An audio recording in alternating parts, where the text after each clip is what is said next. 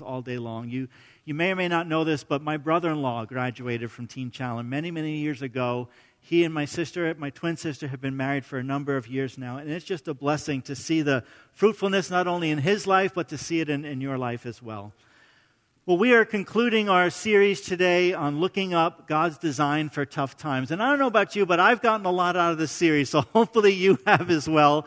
Um, all the different references that, that we have talked to over the past number of weeks. We've talked about, you know, enough of the bad news, looking to Jesus as the author and finisher of our faith.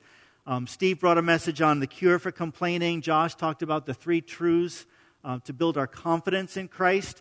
Ed talked about lifting weights and, and the importance when David encouraged himself in the Lord and how important it is for us to encourage one another. He said, you know, he gave us a challenge. All of you encourage someone every day. And just because his message is over and that challenge for the week is over, you can keep encouraging people every day. Like it doesn't have to stop. Last week we talked about getting our passion back and enthusiasm. And what does it mean in the Greek? What's the Greek word for enthusiasm? Anyone? And theos. And entheos means to be filled with God, right? It's not something we drum up, it's something that bubbles up. If we're filled with God, it's going to bubble up out of us. And this morning, I want to end our series by talking about confronting fear with faith. You know, and, I'm, if, you know me very well, I'm not really into cute titles. I'm not trying to be cute with this because I, know sometimes we've heard this saying maybe in the media. But, but today, there's a truth that like we have been gripped with fear as a nation, as, as a world, by something that we don't understand and it's foreign to us, right? And, and, and lest you might think that the fear isn't real, let's just remember back to a time when this respiratory virus called all of us to go and hoard toilet paper, right? It's respiratory. It's not out the other end. It's coming out this end. Like, why did we need all that toilet paper?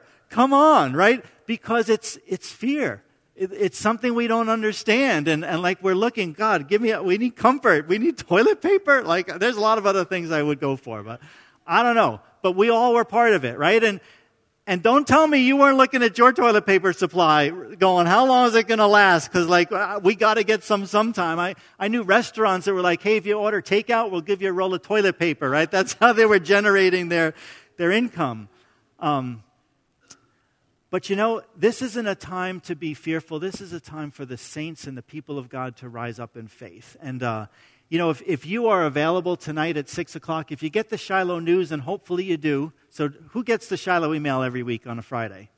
If you don't get the Shiloh email, it's because you have to fill out an I'm new card and give us your name and contact, and then you can ask us if we, if you know, we, you opt in but we'll send you the email every week that kind of tells you what's going on. But there's a prayer gathering across the nation tonight that's led by If My People. The, um, if, you know, just search for If My People prayer event at 6 p.m. tonight. It's across the nation praying, praying for our country.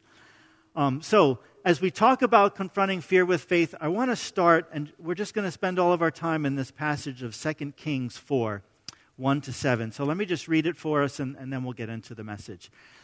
It starts off with this one day, the widow of a member of the group of prophets came to Elisha and cried out, My husband who served you is dead. And you know how he feared the Lord. But now a creditor has come, threatening to take my two sons of slaves. What can I do to help you? Elisha asked. Tell me, what do you have in the house? Nothing at all, except a flask of oil, she replied. And Elisha said, Borrow as many empty jars as you can from your friends and neighbors, and then go into your house and with your sons and shut the door behind you. Pour olive oil from your flask into the jar, setting each one aside when it's filled. So she did as she was told. Her sons kept bringing jars to her, and she filled one after another, after another, after another. That's my words, not in there. Soon every container was full to the brim. Bring me another jar, she said to one of her sons. There aren't any more, he told her. And then the olive oil stopped flowing. When she told the man of God what happened, he said to her, Now sell the olive oil and pay your debts, and you and your sons can live on what is left over. Let's pray. God, I, I thank you for your word. I thank you for, for this woman, Lord, that, that we're going to look at, at her story. And God, I, I believe for you today to speak to each one of us individually. Lord, we open up our hearts to you, God. We open up our ears. Father, would you be faithful to your word and, and would you personalize it for each one here? God, I, I know that you know each of our love languages, God, and you can minister in just a unique and personal way. And I ask that you do that. And we all agree together. In Jesus' name we pray. Amen. So, this morning, as we talk and look into this passage, I want to talk about different ways that we can, we can confront fear with faith. Right? But I, first, I want to start off with the fear that this woman had. Because, you know, sometimes we don't want to recognize and admit as Christians that we're fearful. But the truth is this we are. So, like, don't say something, don't try to be something you're not. Start with who you are. And, and then say, okay, God, now what do I do with that, right? What makes us believers in Jesus isn't that we got it all together, right? Because we're all broken. We're, we're all in need of His grace and His mercy. But let's start and, and acknowledge the fear that this woman had. She was a widow. She, her, her husband was a member of the group of prophets. And she comes to Elisha and says, Look, Elisha, we've been trying to do it right. See, they were living in a time where the king of the day had taken the whole nation of Israel off to idol worship. But this was the remnant that was still serving the Lord. Like, uh, a, imagine that, that you're one of the few still serving the Lord, and, and, and then you come and you say, God, is this how you repay me that my husband dies and, and now I can't pay my bills and now my, my sons are going to be taken into servitude as slaves? Like, I can imagine this woman was, was kind of upset with God, saying, God, it's just not fair. I don't understand.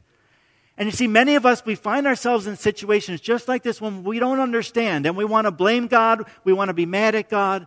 And see, instead of blaming God and be mad at God, understand that God never has pain in our lives without a purpose. And he had pain in this woman's life. Why? So that she would understand something more of him. There was a purpose to this pain. So she comes to Elisha and she says, Hey, like the creditor has come threatening to take my two sons as slaves. Like that's a low point when, when you ever get to that point. So Elisha comes back to her with two questions. And, and I find it very interesting. Like we see Jesus in the New Testament a lot. He comes and he asks questions. So, so Elisha asks these questions What can I do to help you? And tell me, what do you have in the house? Now, if I read into a little bit more, maybe Elisha didn't say it quite the way I just said it to you. Maybe Elisha said, What can I do to help you?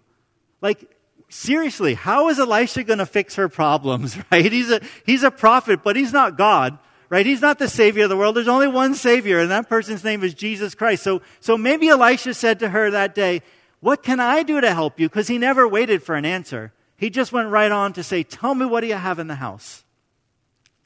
You know, and it's interesting as, as she looks at what she has in the house, right? there's a, a takeaway here. Fear makes us think we have nothing because what she responds to him is, I don't have anything. I got nothing at all. Oh, yeah, I got a flask. It's probably got enough oil for a salad, right? It's, it's not a lot, uh, but I got a flask. That's, that's all I have. See, fear would tell us we have nothing as believers. But actually, we know that we have something. We have Jesus Christ. We, we have the Holy Spirit that resides within us. That's not nothing. That is, that's an amazing. With God on our side, right? Who could be against us? We're a majority. So point number one today is to confront fear with faith. Don't diminish what you have. Surrender it. Right? She, she thought she had nothing, and Elisha said, No, no, no, you do. Like, take that flask, and I want you to surrender it and, and give it over to the God. So even if it's just you've got fear, surrender your fear. If you've got some faith, surrender your faith, but give what you have to God because God wants to take what we consider nothing and He wants to make something out of it. So I, I could say, think about it in the New Testament, right? It says if we have faith as small as a what? A mustard seed. How, how big is a mustard seed? Did you ever see one? It's teeny tiny.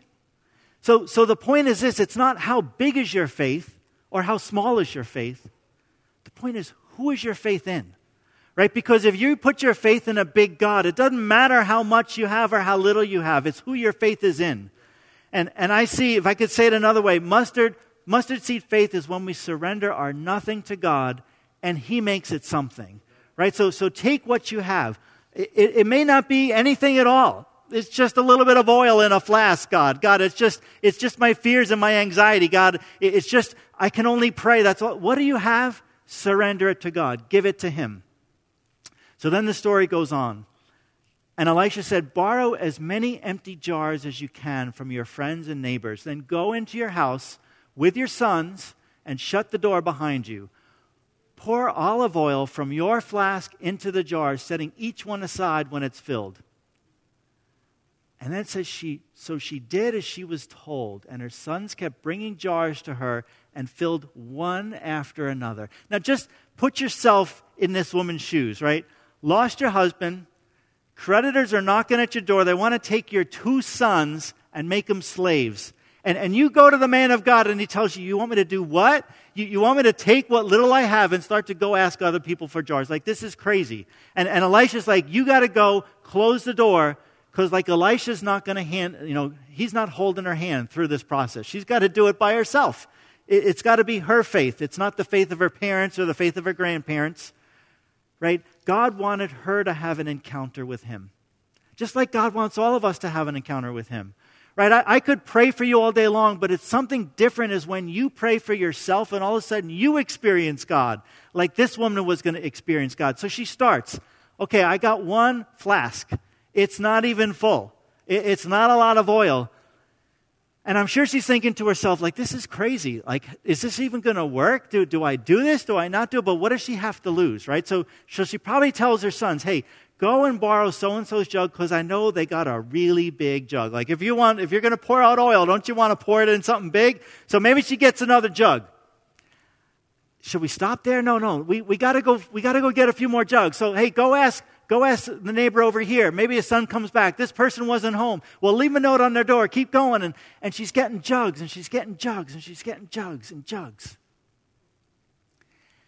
When do you stop? When is enough enough? Right? Some, some of us, we have faith in God, but we kind of stop at the first moment of prayer.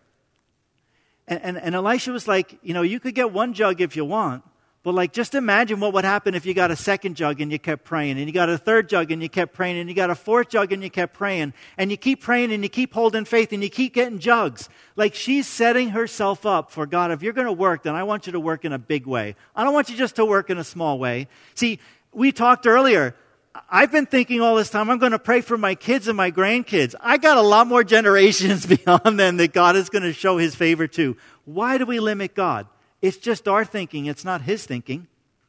So she goes and she gets all of these jugs. And then she finds out something amazing that God does extravagant things through what we think is insignificant. Right? See, God's love is beyond what we could ask or think. His mercy comes without measure, right? His, his grace, his gratefulness, and, and his graciousness in our lives is just amazing when we open up our hearts to it. So she started by just steps of faith. And sometimes faith is, I, I can only just say a prayer. But, you know, we can have very small steps in the same direction. It's, it's us exercising our faith to say, God, would you do a miracle? And, and God did a miracle in her life that was just beyond belief. So this is what verse says, verse, verse 6 says. Soon every container was full to the brim. And she's like, Bring me another jar. And her sons are like, There aren't any more. And then the olive oil stopped. How many of you would have felt like, ugh, if I just gotten one more jar, if I just gotten two more jars, like, how many of us stop short of seeing what God's, what God's real blessing is in our lives because we just don't push a little further in faith and, and pray another time and, and ask God for, God, I'm, I'm contending for you. I'm standing in faith. I'm holding faith. I'm not going to stop praying, God. We're going to be that persistent widow in the New Testament that because of her knocking, even an unrighteous judge would open up the door and give her bread in the middle of the night. That's, that's the way God wants us to pray. So, second point I could make today is listen to the word and act on it. See, she listened to Elisha's word. And you might say, well, we don't have an Elisha living today. No, we got something much greater than Elisha. We have the Word of God, we have the Holy Spirit. What is He saying to you and I lately? What are, what are we listening for and receiving and then acting on? See, there's such an importance in getting into God's Word every day. Because it's when we act on God's Word, when we listen to it and act on it, then we see what God wants to do in our life. But how can I remember the faithfulness of God? How can I remember the goodness of God if I've never learned it, if I've never read it, if I can't even have it in there to recall it? So, so like saints, we encourage you all the time from the pulpit here. Like getting into God's word is essential. It is just so important. We've talked about praying God's word, right? And, and I think there's something to, to actually taking God's word and praying it out. So we talk about listening to the word and acting on it, right? A discipline that I have, and, and last week we talked about, all right, when the current of life comes against us, right? It's, it's blowing us back. And we've got to paddle even harder against that current. But the current doesn't take you to a more disciplined life. The current will take you away from God, doesn't take you to God. Right? So, so one of the things I've, I've formed as a discipline in my life is I'm going to read the word every day and I'm going to get a takeaway from it right? And, and not just one thing that I write down. I'm actually going to take that takeaway, and I've got a couple other people I'm in relationship with. I text them my takeaway. And sometimes they text me their takeaway. I probably text them more than they text me. You know who I'm talking to. But yeah, don't just read the word. What are you getting out of it? Because if, if you just read it, did it really take hold in your heart? What's your takeaway from it? And, and you know, I, I saw, I've just got to share a different verse for a minute. Um, have you ever read this verse in Psalm 149? It says, Let the high praises of God be in their mouth and a two edged sword in their hand. Has anybody ever read that verse before? Anybody know the song? You ever hear that song? It's, a, it's an oldie but goodie. I tried it in first service, no one knew it. Let the high praises of with God in our mouth and a two edged sword in our hand. No one knows it, huh? I'm showing my age. I got, I got saved when I was really young. That's why I know this song. It wasn't, it's not because I'm old. It's just I got saved when I was young. But Ephesians tells us that the sword in their hand, it's the sword of the Spirit, which is the Word of God. So consider this for a minute. If you want to give God the highest praise, like we come in on a Sunday morning and we praise God. Now you want to give him the highest praise. It's not you go into shouting and dancing and clapping. Those are all ways to praise God. Don't get me wrong. But the highest praise is taking his word and praying it back to him. Right? There's something powerful when we, we know God's word about the situation we're facing and we take that word and we pray it back to God. That is giving him the highest praise. So the story doesn't end there, though. The story goes on, and it says, When she told the man of God what happened, he said to her, Now sell the olive oil and pay your debts, and you and your sons can live on what is left over. Like, just blows your mind. Think about it. She went to Elisha hoping that she could just spare her sons. Elisha said, No, you've got to go to God. And when you go to God, like, God's going to do something amazing. And she starts with one jar, two jars, one prayer, two prayers. She keeps praying, praying, praying. And God not only answers her prayer, He goes above and beyond what she could ask or think, which is who He is, right? That's who He is. And, and, God not only spared her sons, but gave her enough for her and her sons to live on. It's like she got the 401k return here, right? That God gave her enough oil that she could live the rest of her life and her sons too. Live on what's left over. So the principle is this God's abundance often follows faith. So think about it. What are you praying for? Wouldn't it be a whole lot easier if God just answered your prayer? Because it's easier to praise Him for what He's done than to believe him for what he hasn't done, right? Right? And we've all got the stories of what he's done. It's like, God, could you just do this? Because I'm kind of getting tired of praying. But God's abundance follows our faith. And, and that's what ha- this woman had to step out in faith. It wasn't just like, bam, the, the oil is there and then she's thanking God for the oil. She had to take the step of faith and go ask a neighbor for a jug and ask another neighbor for a jug. What are you doing? Oh, I'm getting jugs. Why are you getting jugs? Because that's what, that's what God told me to do. Why? Like she had a story to tell through all this. In the midst of our situations of life, God's writing a story. He's got a purpose for what we're going through. Not that we would just like, I'm not going to tell you. It's going to sound foolish, isn't it, if I tell you why I'm gathering jugs? But see, she did it. She did it in faith, and God will do the same thing for us if we come to Him and say, God, I'm going to take one step one tiny step after another tiny step. Lord, I'm going to give witness to you about what I'm praying for, why I'm praying for. See, I love when Jesus would ask people in the New Testament, he would say, the blind man would come to him and say, Jesus, I need you to pray for me. Well, what do you, what do you want me to do for you? Uh, Jesus, I'm blind. Can't you see? Like, yeah, you can see. I can't see you, but you can see me. But there's something about when we put voice to our need and, and we will will name it and say, God, I, I need you to do this. I'm praying for my son, my daughter. And, and we're not hiding the fact that we're praying, we're, we're, we're opening it up because that's exposing ourselves that God, only, only you can come and answer this prayer of mine. Right? And, and when we put ourselves in a position like that, God's abundance will follow faith. Would you stand with me as we pray and as we close in prayer? You know, there's, there's many promises we read in God's Word. And, and I don't get a pass, I don't get a pastor's pass on life that, that I don't go through any adversity, and that's just for, for the people in, in the congregation. Guys, I, I go through stuff. Just recently, I think I've shared with you, my sister was diagnosed with pancreatic cancer. And that was a, a crisis of faith moment for me. Could my twin sister die? So, so what do I do? What can, what can all of us do in a moment of crisis of faith?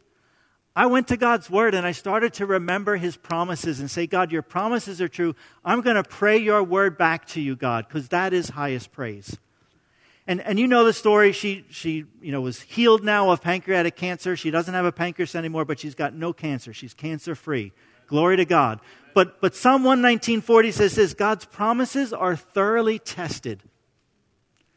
So I, I believe and I know and I thank God that He doesn't just do like one level of testing. He tests them to Six Sigma, if you know what I mean, in engineering world. But probably Nine Sigma, 12 Sigma, like His promises are thoroughly tested.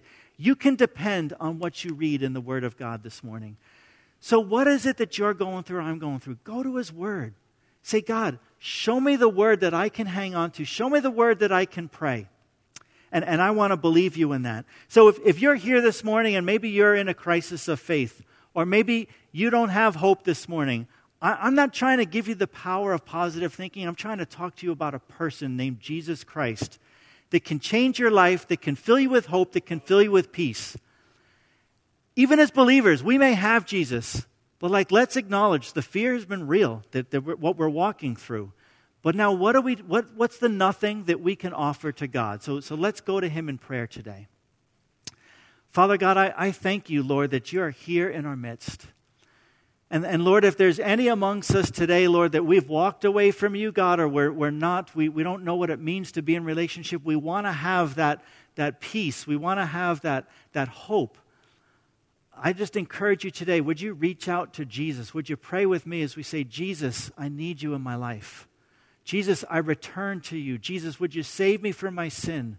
Would you fill me with your Holy Spirit? God, I surrender what little I have. Lord, it's my life. It's not worth much, but I give it to you.